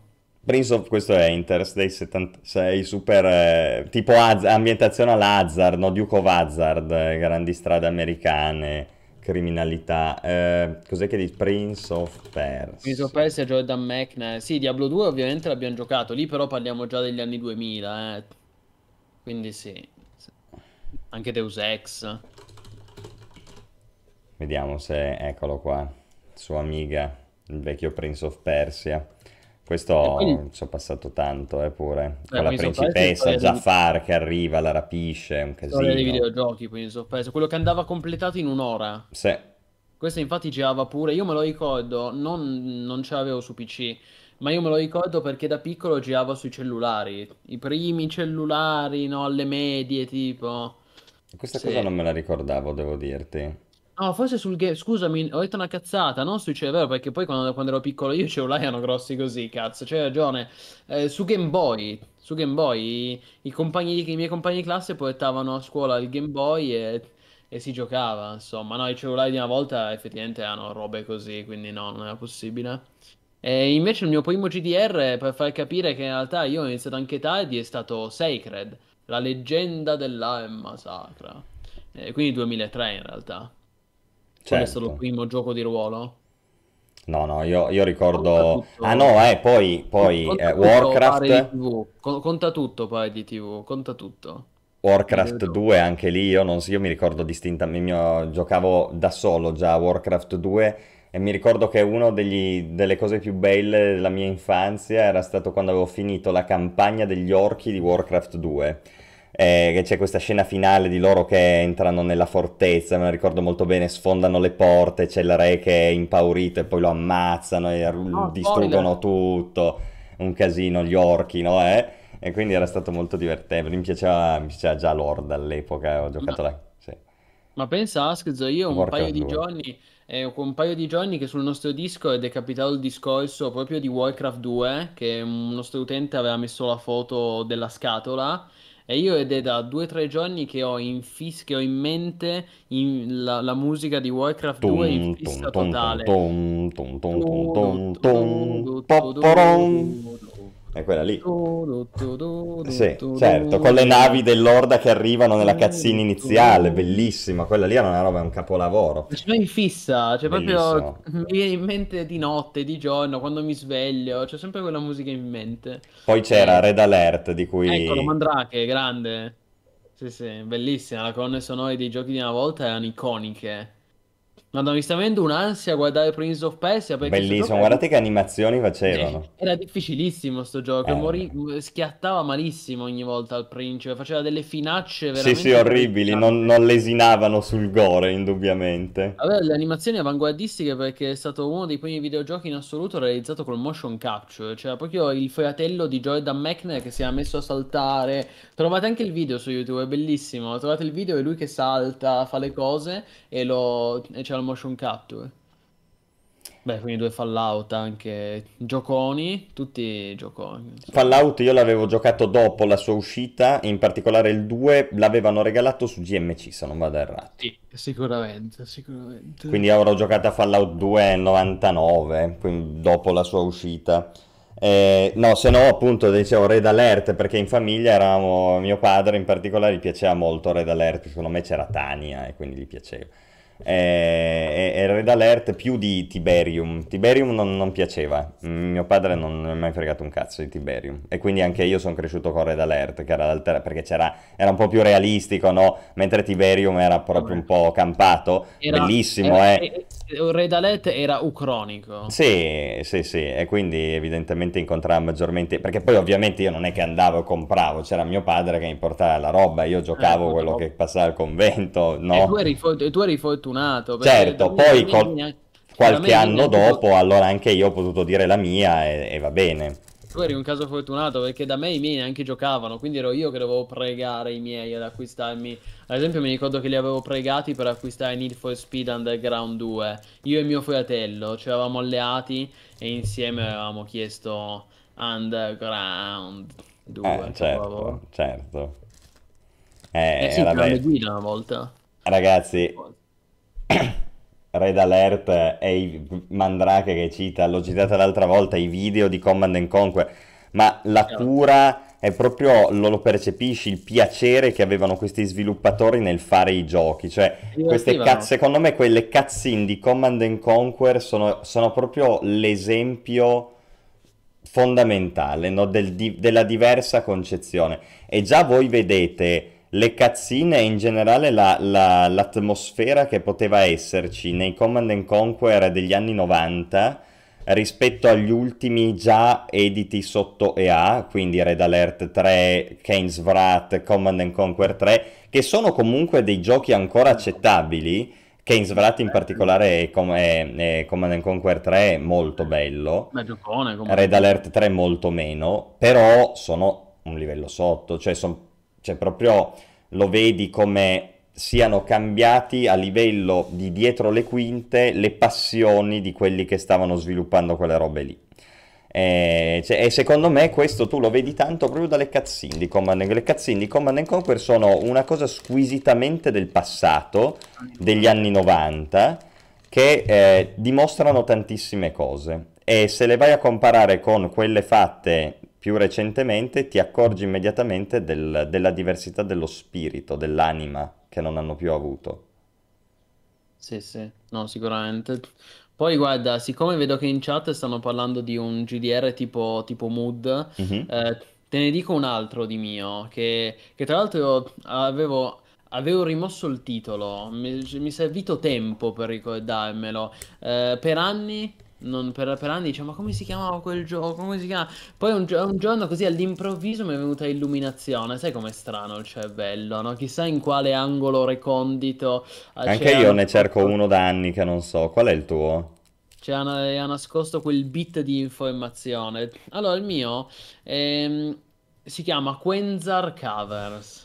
Ed era, ti, ti metto il link eh, Sì, qui in chat. È grazie. un gioco assurdo, adesso lo guardate, è difficilissimo da descrivere perché immaginatevelo, vi direi che è, un gioco di ruolo di base perché è un GDR con statistiche, però era quasi un mood perché non, una- non è un, G- un vero GDR con una grafica 3D in cui ti spostavi, esploravi, era di fatto un GDR testuale in cui ti spostavi cliccando di stanza in stanza e poi ovviamente era un, un roguelike, eh, nel senso che eh, di fatto dovevi, morivi ogni, vo- ogni volta che, insomma, che, che perdevi, morivi, ricominciavi da capo e dovevi arrivare, l'obiettivo era ehm, ovviamente arrivare fino al boss finale. Le Quenz- infatti il gioco si chiama Quenzar Caves perché que- tutto, tutto il gioco era ambientato nei sotterranei di Quenzar, che Quenzar è questo Dark Lord, no? Questo signore oscuro tipo Sauron e quindi alla fine la boss, fa- ovviamente Quenzar rappresentava anche il boss finale del gioco, che era questo stregone, ma tu prima di arrivare da lui, ovviamente, per non soccombere, dovevi prima aver farmato e ammazzato un po' di mob, così da guadagnare exp, esperienze e salire di livello, ma dovevi anche essere diventato più forte, aver trovato del loot, eh, tipo il mazzafrusto, no? Tutte quelle armi meta, eh, che poi ti permettessero di affrontare ad armi pari Quenza. Tra l'altro il gioco era interamente in inglese, come vedete tutto, tutto- tutto testuale, io capivo una parola sì e 10 no, per cui andavo avanti un po' schiacciando, cliccando, infatti morivo una strage, però insomma, a forza di e dai, e dai, e dai, pian piano comunque ero riuscito anche a ero riuscito anche a finirlo, che poi se sai come funziona il gioco lo finisci in un quarto d'ora, infatti questi video su YouTube lo finiscono in 20 minuti, tipo. Sì. Io ci avevo messo mesi. Mi ricordo che ci giocavo mh, proprio nel periodo in cui c'era Il Signore degli Anelli, in cui usciva la trilogia di Peter Jackson. E mi ricordo che guardavo La Compagnia dell'Anello e poi, poi giocavo a Quenzar Covers. Pensa che gioco assurdo, Askzor. Però se mi parli di un gioco del passato, in cui si è in un sotterraneo e si deve arrivare a un certo punto per uccidere uno, allora non può che essere citato Ultima Underworld. Certo, infatti di base questo gioco era una versione scrausa di Ultima Underworld. Yes. Ultima Underworld eh, non l'ho mai finito, ci ho giocato tantissimo, da piccolo non ci capivo niente. Era ingiocabile Ultima Underworld, cioè per me da Era un, bambino è un ovviamente. gioco da trentenni, quarantenni. Eh, questo era veramente esagerato, era Ma veramente trentenni esagerato. dell'epoca, tre- trentenni, quarantenni dell'epoca. Questo era, era- era devastante, però che giochi ragazzi. Questi sì che ti facevano usare il cervello comunque, eh. Non Questa è che ti prendevano per mano. Questo era persino esagerato, questo era da pazzi. Questo era da pazzi, sì. Ah, Underworld era fantastico comunque. Io mi ricordo poi la soddisfazione. Guardate che lui cade, perché poi aveva un sistema di controlli devastante, faceva troppo schifo. Però aveva un'atmosfera, cioè lo capivi che era una roba allucinante, capito? Anche se non riuscivi a fare niente, capivi che era- aveva una marcia in più rispetto alla roba che, che c'era Beh, di fatto gli Ultima Underworld per l'epoca erano dei giochi avanguardissimi, ma poi ricordiamo che gli Elder. Scrolls vengono da Ultima Certo. Underworld, realizzati da Warren Spector, eh, che poi realizzò anche Deus, de- Thief e Deus Ex. Assolutamente, ma infatti c'è Ah. molto di Daggerfall. È chiaro, ha voglia. Menti di un, cer- di di un certo livello eh, per creare questi giochi, che di fatto era un, imm- era un immersive sim, perché anche in Ultima Underworld c'è una complessità di strategie, di situazioni utilizzabili. Era un primo ibrido, di fatto, un primo esperimento di immersive sim. Era, era- era veramente un gioco, era, era estremamente sperimentale come progetto per l'epoca. Sì, assolutamente. Guardavo in chat che mi dispiace molto per quelli che hanno avuto i genitori che si ritenevano che i videogiochi fossero il male assoluto. Chiaramente c'era un po' di reticenza, soprattutto quando passavi tante tante ore.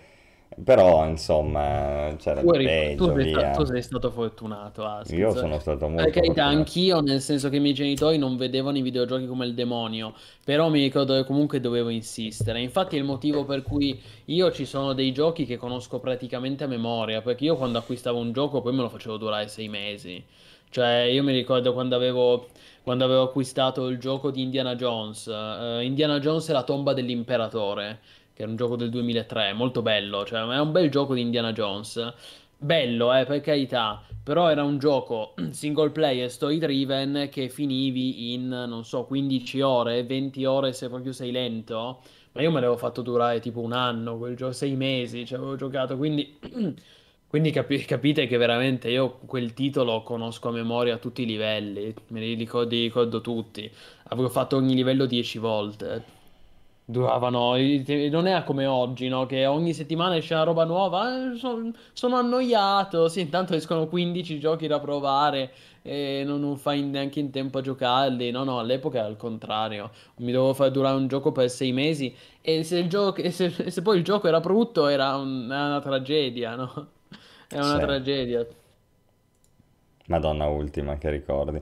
E poi appunto, vabbè, poi i primi Total War, mi ricordo Medieval, io Shogun Total War non l'ho mai giocato, il primo era stato Medieval 1.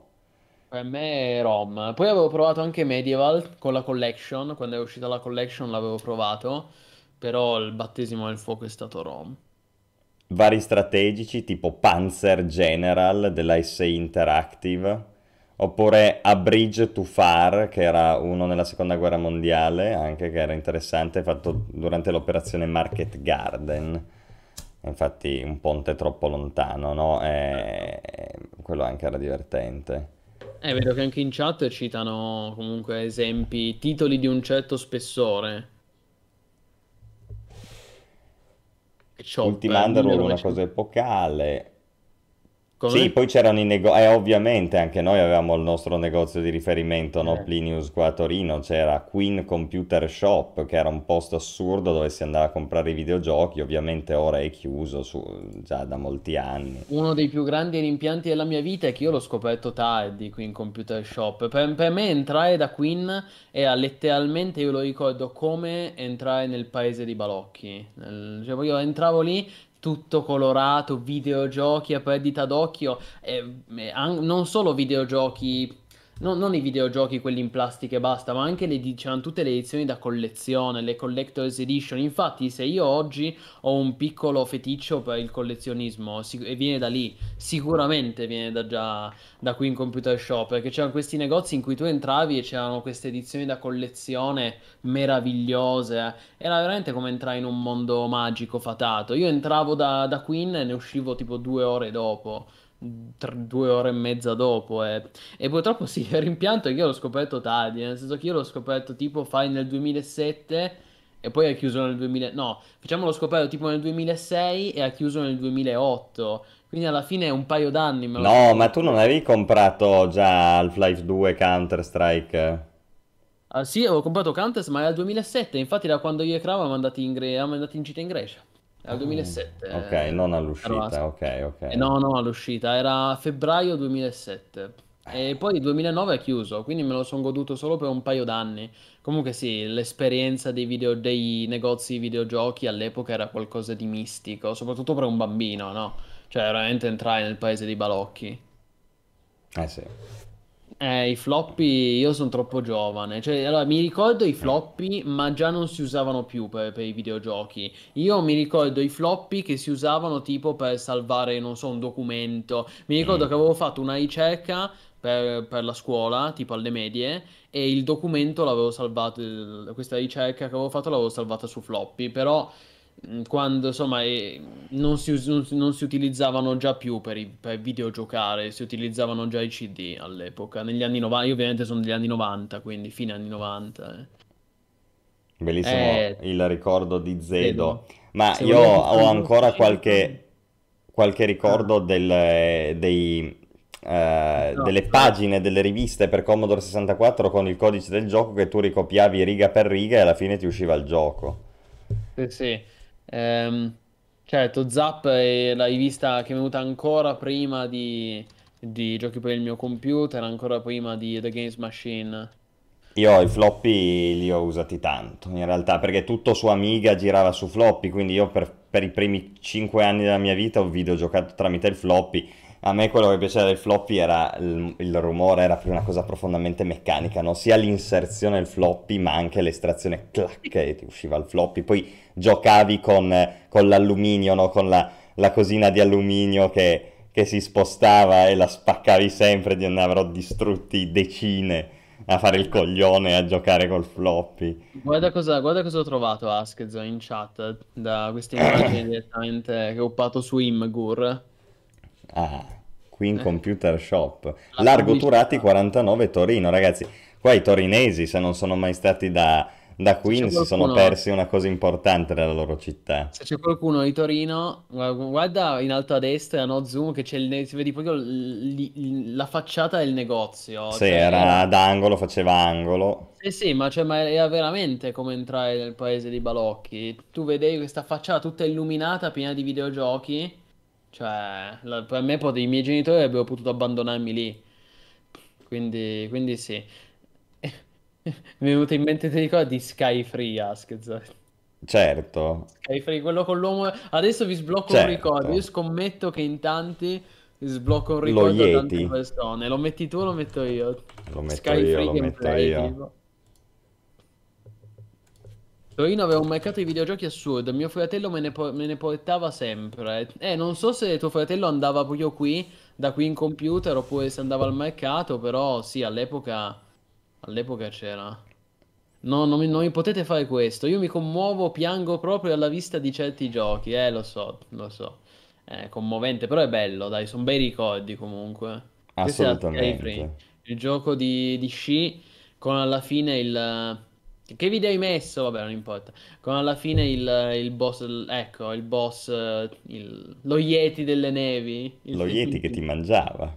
Che però potevi evitare. Devi andare sempre più veloce.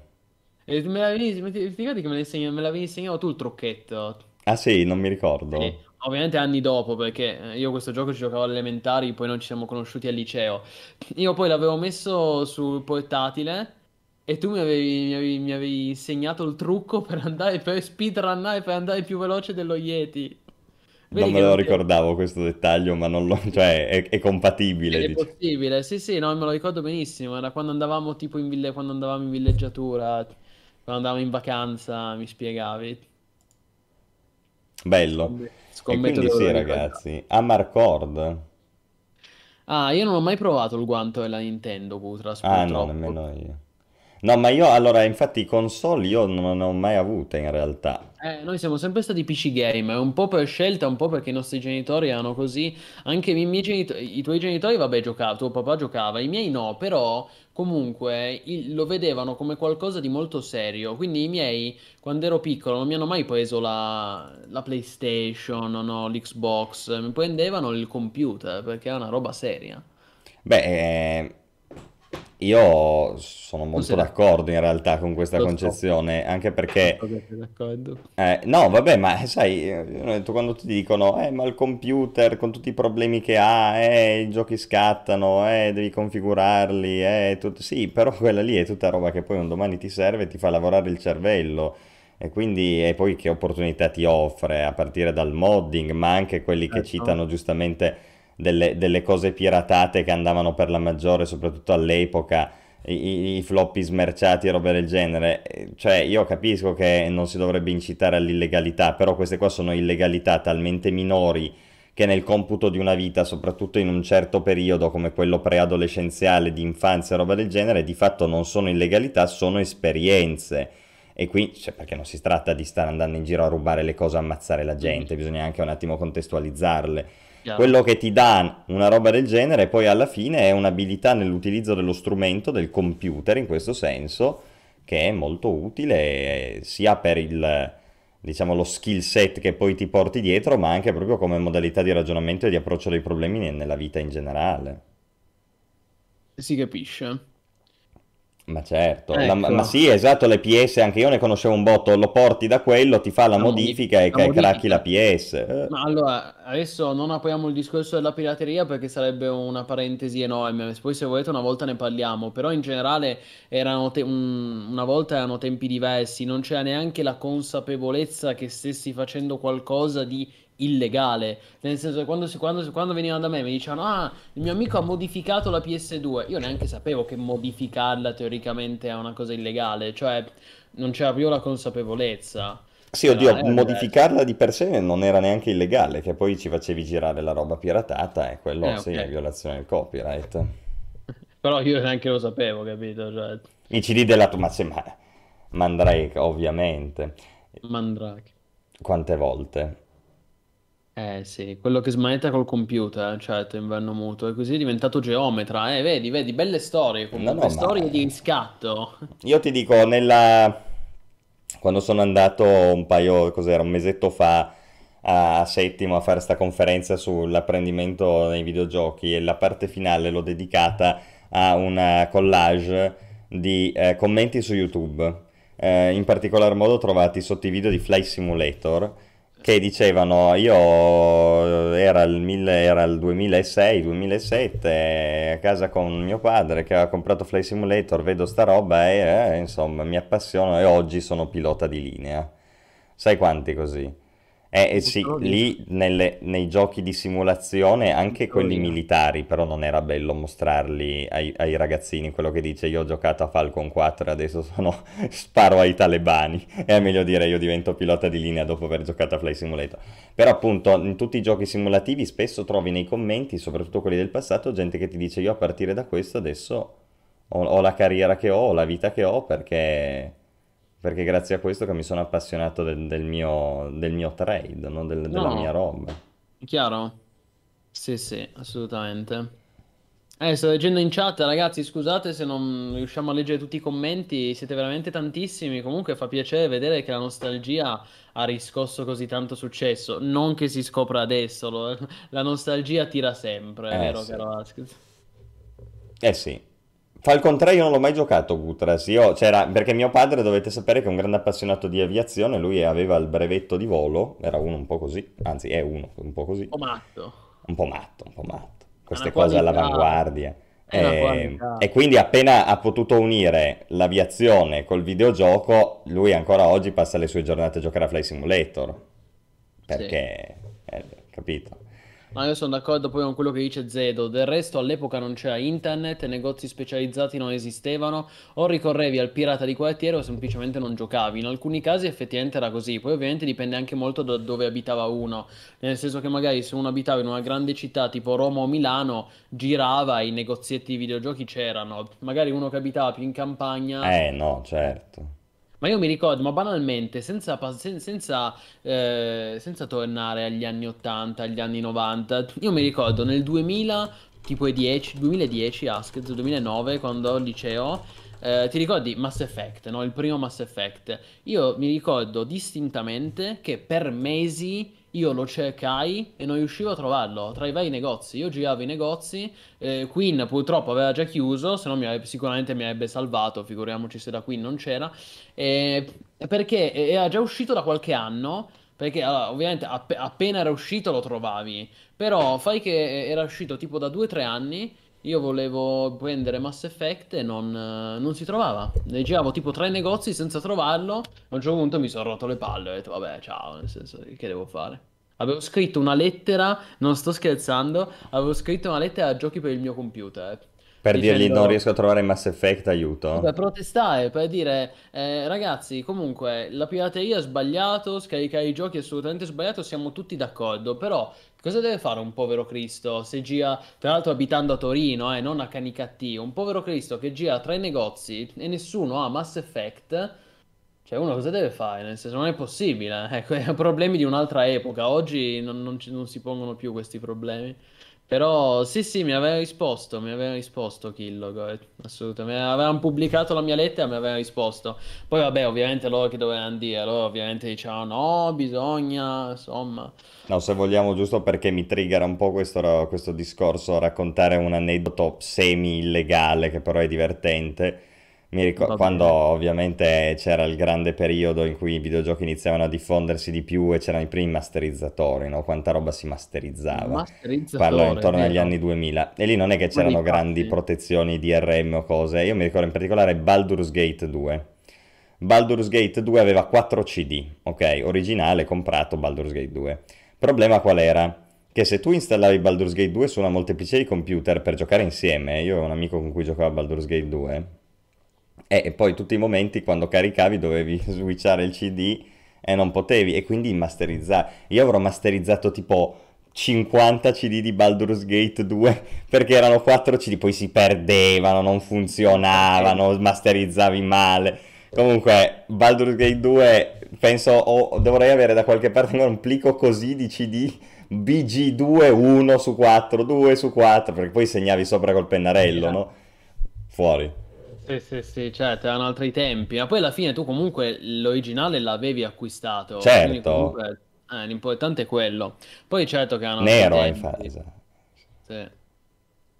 Eh, nero. Nero e, poi nero. e, poi in tempi più recenti, come era Demon Tools, eh? Demon Tools, però Demon Tools era proprio più per l'illegalità perché scaricavi gli ISO e gli ISO di fatto erano come degli zip e li emulavi. Io non, lo usa- io non lo usavo, però so che esisteva praticamente ah, quasi adesso è integrato in Windows, avevano... non ti serve più. No, so, adesso non serve più, però mi ricordo che per periodo tutti i miei amici avevano Demon Tools praticamente. Sì. sì.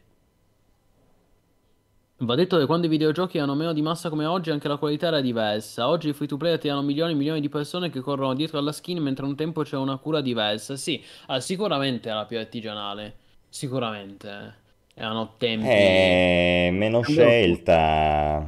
Come dicevi era, tu. Era anche molto era molto più romantico, romantico proprio nel senso che c'era meno roba, era tutto più lento, ti sentivi parte di una nicchia perché sapevi che erano pochi i nerd che giocavano e quindi si creavano questi, ca- questi capannetti, tu sapevi che andavi al negozietto, era molto diverso. Sicuramente c'è anche un rispetto per il consumatore diverso, il che non vuol dire che una volta non uscissero brutti giochi perché non uscivano a migliaia, però effettivamente è diverso rispetto a oggi che ogni giorno escono 200 free to play che puntano tutto sulle microtransazioni, non esisteva neanche il concetto del pay to win in generale, era tutto molto più semplice, compravi il gioco, costavano un botto all'epoca, eh, però lo compravi ed era tuo al 100%. Sì, non costavano neanche così tanto, eh. In generale costava tanto l'informatica negli anni 90 eh. e poi soprattutto ogni tre anni dovevi cambiarlo, cioè un computer a quei tempi ogni tre anni era da buttare via praticamente. Quello sì. Mamma mia, c'è una velocità di obsolescenza che faceva paura. D'altronde, tra il 2004 e il 2007 passano solo tre anni, ma nel 2004 è uscito Far Cry, nel 2007 Crysis. Che dici, Dio buono, sembra un gioco di tre generazioni successive. Eh sì. Quindi sì, in tre anni, eh, in tre anni. Cioè, adesso in tre anni non cambiano manco le texture, tra un po'. Anche perché, vabbè, ormai siamo arrivati a un livello talmente alto che si va per uh, diminishing returns, no? Sempre più costoso. Ah, vedo che BDC mi ha linkato Edicola. C'è anche, c'è anche un sito italiano che si chiama proprio Retro Edicola che si occupa proprio della preservazione di queste riviste del passato. Eh, diciamo che possiamo lasciarci così. Vi, se lo trovo, aspetta, eh, vi lascio anche il link. Retro Edicola questo sembra Obliterator, anche quello per Amiga. Ecco, ci lasciamo così, vi linko questo, Retro Edicola, che fanno un lavoro importante di preservazione e conservazione storica, non solo dei videogiochi del passato, ma proprio delle riviste del passato. Molto interessante, per evitare che vadano perse. Secondo me è una cosa molto giusta, molto assolutamente, meritevole. Assolutamente. Un'iniziativa molto meritevole, anche perché le riviste di una volta rappresentano comunque un, una manifestazione della cultura del tempo. Ha garantito, ma infatti è fondamentale, ma poi sono da, da, da rivedere in chiave storica oggi, nel senso che se tu fai la critica cinematografica, eh, beh, eh, andrai prima o poi nella tua carriera a leggere cosa dicevano di Metropolis, per ricitare quello che ho citato prima, nel 1930 e, e, e, e, tu da esperto di cinema dirai, ma pensa a te, a che cosa facevano attenzione nel 1900, come è cambiato, come sono cambiati i criteri. e da lì riesci a capire anche che cosa si è mantenuto importante, che cosa è stato superato, quali erano i difetti. Per esempio, se noi vediamo la critica videoludica, possiamo evidenziare un sacco di difetti e di superficialità nel passato, no, però però era il passato.